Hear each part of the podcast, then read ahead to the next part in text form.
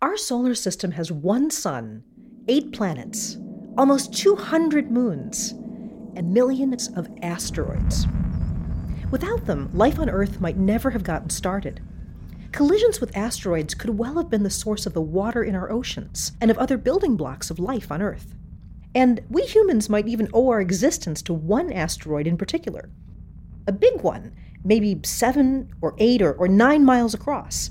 It crashed into Mexico's Yucatán Peninsula about sixty-five million years ago. The impact was more powerful than a million atomic bombs, creating a vast cloud of ash that blocked out the sun for years and years.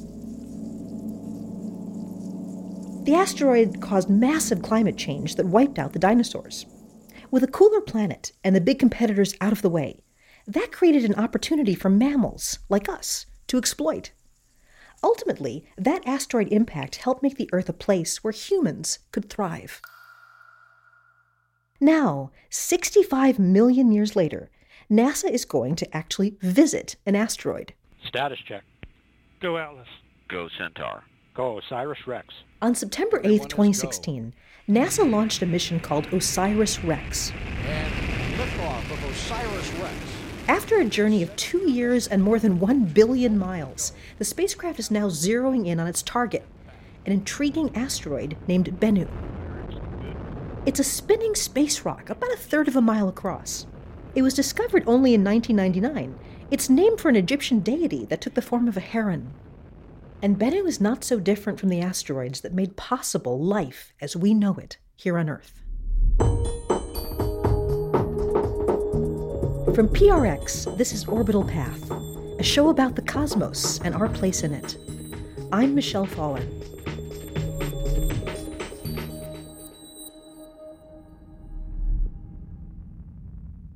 Carbon forms the basis of life as we know it here. And one of the things we're looking for on Bennu are these carbon compounds and possibly even amino acids, the building blocks of life. That's Doctor Amy Simon. She's a senior scientist at NASA's Goddard Space Flight Center. She has a key role in the Osiris-Rex mission. On December fourth, Osiris-Rex will arrive at Bennu, and what was previously a speck in the night sky will become a piece of evidence in understanding the past and possibly safeguarding the future of our planet. An asteroid is a leftover piece from the building blocks when the solar system formed. As the sun formed and there was this cloud of debris and gas still left over, it started to coalesce into little pieces, and those built up over the time into planets.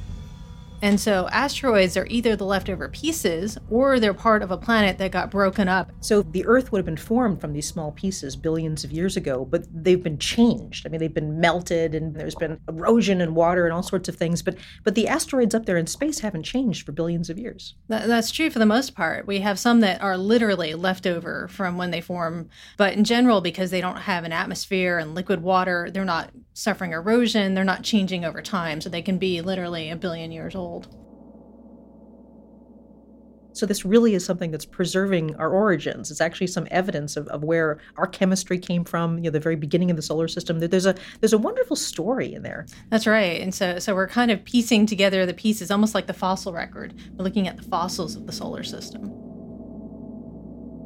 Some are actually mostly metal. The iron meteorites that we see here on Earth are based off those iron types of asteroids, and others have very rocky surfaces, but they tend to have a lot of carbon. And they have little inclusions in them that are almost like melted glass, or things that you'd see near volcanoes. Those in particular are very interesting because carbon forms the basis of life as we know it here. And one of the things we're looking for on Bennu are these carbon compounds and possibly even amino acids, the building blocks of life. So we talked a bit about the Earth forming from asteroids, but then there was another very dramatic event in the history of our solar system where lots of stuff hit the Earth, sort of rained down on us. It's a time of some mystery. We don't really understand all that much about it. Uh, that's a time when we think there were a lot of impacts because this was the time when all those leftover bits were raining into the planets. And we see that in crater records, for example, on the moon. And so asteroids actually could have been very critical in forming the planet as we know it now because it could have brought amino acids to the Earth, these building blocks. We could have brought water. It could have brought all those pieces that we needed to form life later on. I actually attended the Osiris-Rex launch. Were, were you at the launch as well? I was at the launch. Yeah, that was a really beautiful launch from uh, from Kennedy Space Center. I remember going up to the rocket uh, beforehand, and uh, so it's been heading out to this asteroid called Bennu. Can you tell me a little bit about Bennu and why why was it chosen? When we were trying to decide what our target asteroid would be, first of all, it has to be one that you can get to. Near-Earth asteroids, as they're called, not out in the main asteroid belt. And then as we looked into which ones we could arrive at, which ones were the most special, we kind of made a pyramid. And Bennu ended up at the top of the pyramid because it met all of our objectives. It was extremely black, which means that it's covered in carbon, you know, asphalt, things like that. Like a lump of coal? Like a lump that? of coal reflect maybe five to ten percent of the sunlight. Bennu only reflects about three percent. Wow. And it also has the chance of impacting the Earth. There is a chance, a remote chance, but a real one, that Bennu could eventually steer a collision course for the Earth. More on that in a few minutes, but don't freak out yet. According to the best science, we've got a little time. It's taken Osiris-Rex two years to reach Bennu, and there was a lot of prep time before that. Yeah, I think, you know, people don't understand actually how long it takes to do this. And there's that part before launch. You know, we started on this mission in two thousand nine uh, and launch was in twenty sixteen. So it's seven years just to get to launch. You know, if we're going to be launching anything into space, you have to make sure it's going to work in the space environment. So whatever's pointed at the sun gets very hot and whatever's pointed not at the sun gets extremely cold. And so you need to test everything over that full range of temperatures. You can't break. And we also need to make sure it's going to survive the launch itself. Which, you know, it's a beautiful launch, but there's a lot of shaking. Oh, yeah. So, I mean, you can feel it from the rocket. Exactly. I mean, you're, you're you two miles away and it shakes you. Yeah. So imagine sitting on top of that rocket. And so part of the whole buildup to getting ready to launch is to make sure that nothing is going to break. We take it to its extreme of temperatures. We put it on a vibration table and we shake the heck out of it. And we make sure nothing falls off, nothing breaks, it still works. And we had to do that with every instrument on the mission and the spacecraft itself. My role is as an instrument scientist, so I help build hardware for it, but in particular, we built the visible and infrared spectrometer. And so this particular instrument takes the light and breaks it down into a spectrum, just like a raindrop will break sunlight down into the rainbow. But now we're doing this over the range that your eyes can see and out into the infrared where you can't see. We're basically looking for the fingerprints that correspond to each molecule that could be on the surface. For example, water, or some of these organic compounds that we're hoping to see. There's so much information you can get out. If you break light up into its component colors, like you said, uh, you know, breaking the, the white light up into a rainbow, you know, you can actually tell from a distance what something's made of. Absolutely. You can tell what it's made of. You can tell its temperature. You can actually even almost tell the particle sizes on the surface, how big they are, based on how much of that infrared light they absorb and how much they give back off. So you actually can learn a whole lot of diagnostics without ever touching the surface. But there is a lot more you can learn if you actually get to the surface. Osiris-Rex is built to do just that. The climax of the mission involves taking a sample from the crust of Bennu. Because Bennu is small, that's tricky.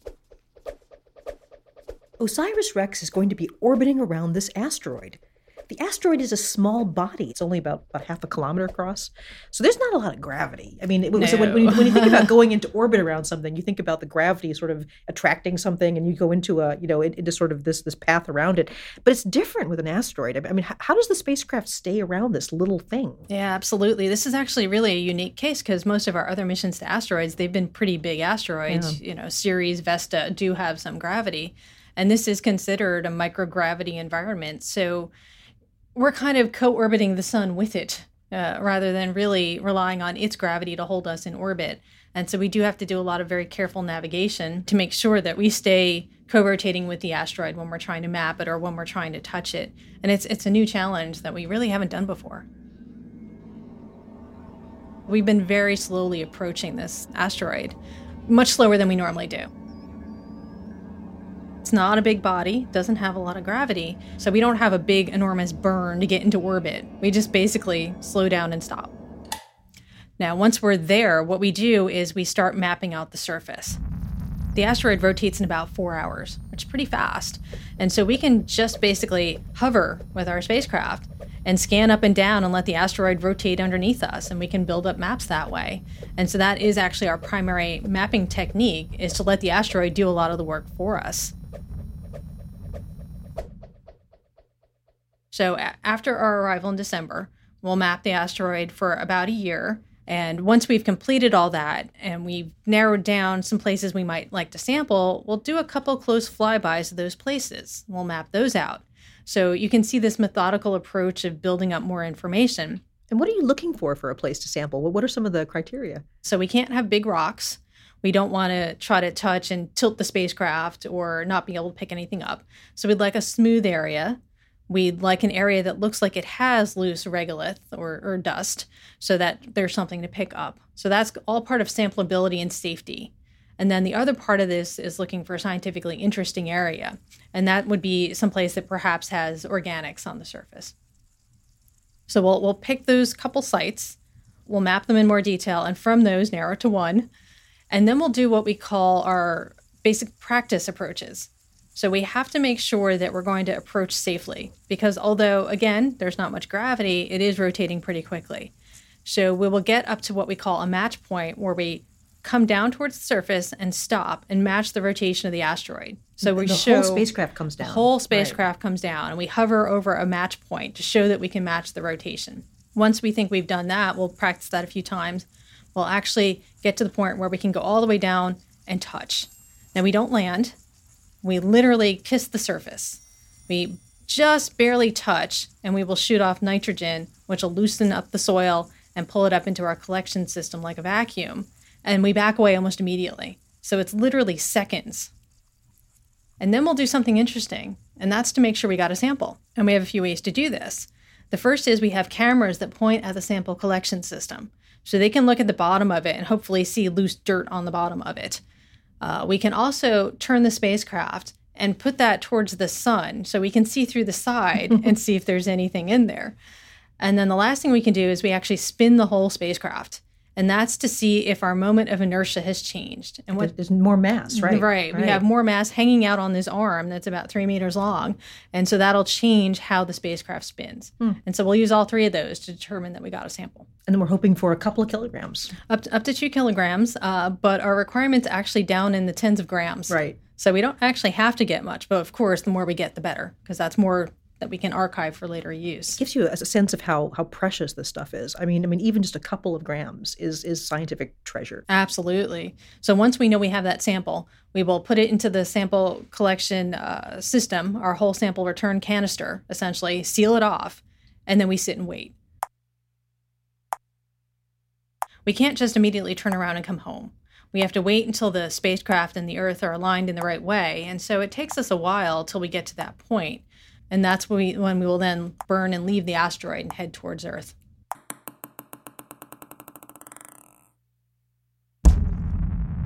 So we don't actually get our samples back until twenty twenty-three.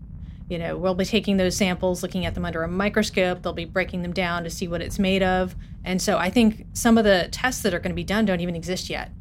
And most of the material will actually be archived. We're only allowed to touch a little bit of it. I have to say, this is one of the things that surprised me and I found was really wonderful. Some of that sample we're not even going to touch. We're not even going to open up and look at at all.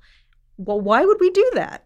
There's there's a few reasons. One is that we know that in the future there's going to be different laboratory techniques. There's going to be new tests that people will think of. And so you want to have some amount of material left to do those in the future. And if you think about it, we're still looking at Apollo moon rocks.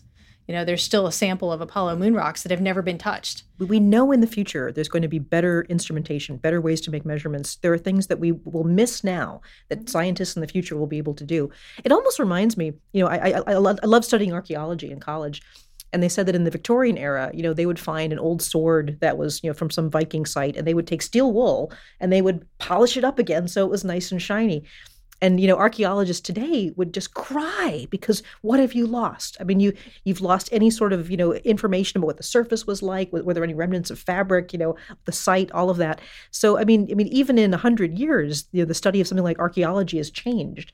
And we know that science is going to change as well. I have those same thoughts. You know, I think of the Egyptologists, uh, you know, opening pyramids in the twenties, and they, they cataloged, but a lot of folks just ransacked, you know, or they were looking for the treasures. Or, and as you say, they might have scrubbed off some of the important scientific information by by being in a hurry. And so I think it's really great that we are taking the time, we're archiving, and we're going to save this for future scientists. So how, how big is the spacecraft Osiris-Rex? I mean, what, the whole thing? Uh, the spacecraft's not actually all that big. It's maybe the size of a small car. Mm-hmm. And the sample return capsule itself is quite small. A person could pick it up. So after we leave the asteroid and we head towards Earth, we'll jettison the sample return capsule and then divert the spacecraft. So the spacecraft doesn't come back, just our sample return canister does. And it will come down into the desert in Utah.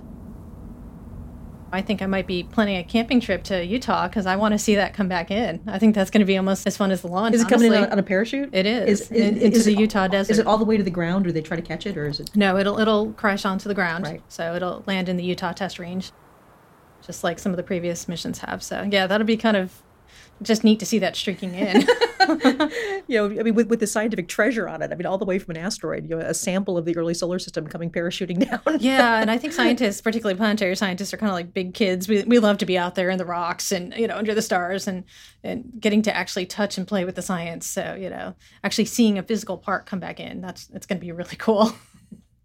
So it'll, it'll land on the desert floor, at which point there will be a team that goes to collect it and brings it back, and it'll go to Johnson Space Center, where we actually have the moon rocks as well. I mean, although we don't expect anything harmful to be on an asteroid, there will be sort of protocols. I mean, I mean, yeah. We don't want us to contaminate the sample as that's, well. That's actually the bigger concern here. Yeah. It's not so much anything from the asteroid. It's that we don't want to put stuff from the Earth all over it, because then when we go to analyze them, we'll think we've discovered Earth. You don't want somebody to sneeze and all of a sudden you think they're amino acids. There's bacteria. Yeah, that's right. Oh, look at that. Viruses.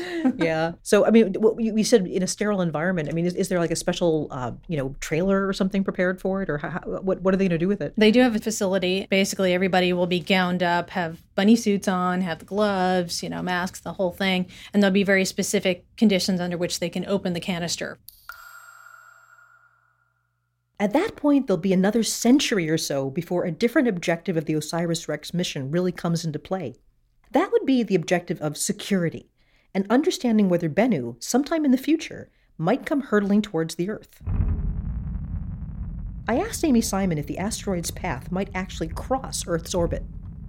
It does, actually. It is considered an Earth-crossing asteroid, so there is always the potential of impact. There's no, there's no suggestion that there's an impact coming up. Actually, Bennu is one of the asteroids with the highest probability of impacting the Earth, and so that's partially why we want to understand this, but that's still infinitesimally small. And right now our best estimates are that it has about a one in twenty-seven hundred chance of hitting the Earth sometime in the late twenty-second century. But it depends quite a lot on its other close passes it makes to the Earth in the meantime, which will deflect it. We actually have trouble predicting what the real paths of asteroids are because they change. That's right. So as the sunlight hits an asteroid, it pushes it just ever so slightly. So we call that solar pressure. But at the same time, it's also heating up the surface. Now, as the asteroid rotates and it gives off that heat, it gets pushed in a different direction. And so those very, very tiny, tiny, tiny effects over hundreds of years add up to change where that asteroid is moving, change its trajectory. So part of our goal here is to understand exactly that balance. And so there's very complicated mathematical models about this, but that's actually what we're trying to measure and figure out exactly how much this asteroid's trajectory will get tweaked and how much of a risk is it. But even so, the best models right now have a bigger chance of it impacting Venus than impacting Earth or being ejected from the solar system completely. So it's not something to worry about, but it is something we're studying. Amy Simon. She's a senior planetary scientist at NASA's Goddard Space Flight Center, working on the Osiris-Rex mission to Bennu.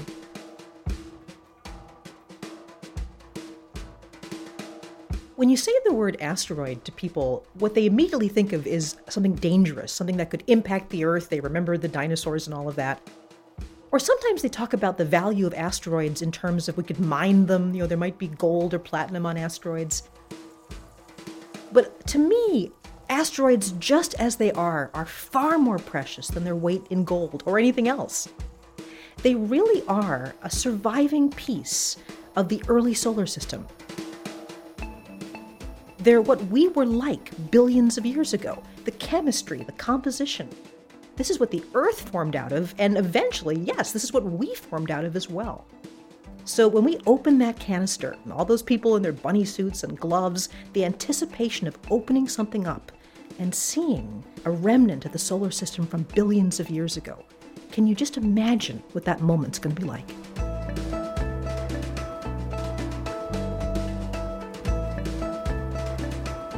Thanks for joining us for this episode of Orbital Path from P R X.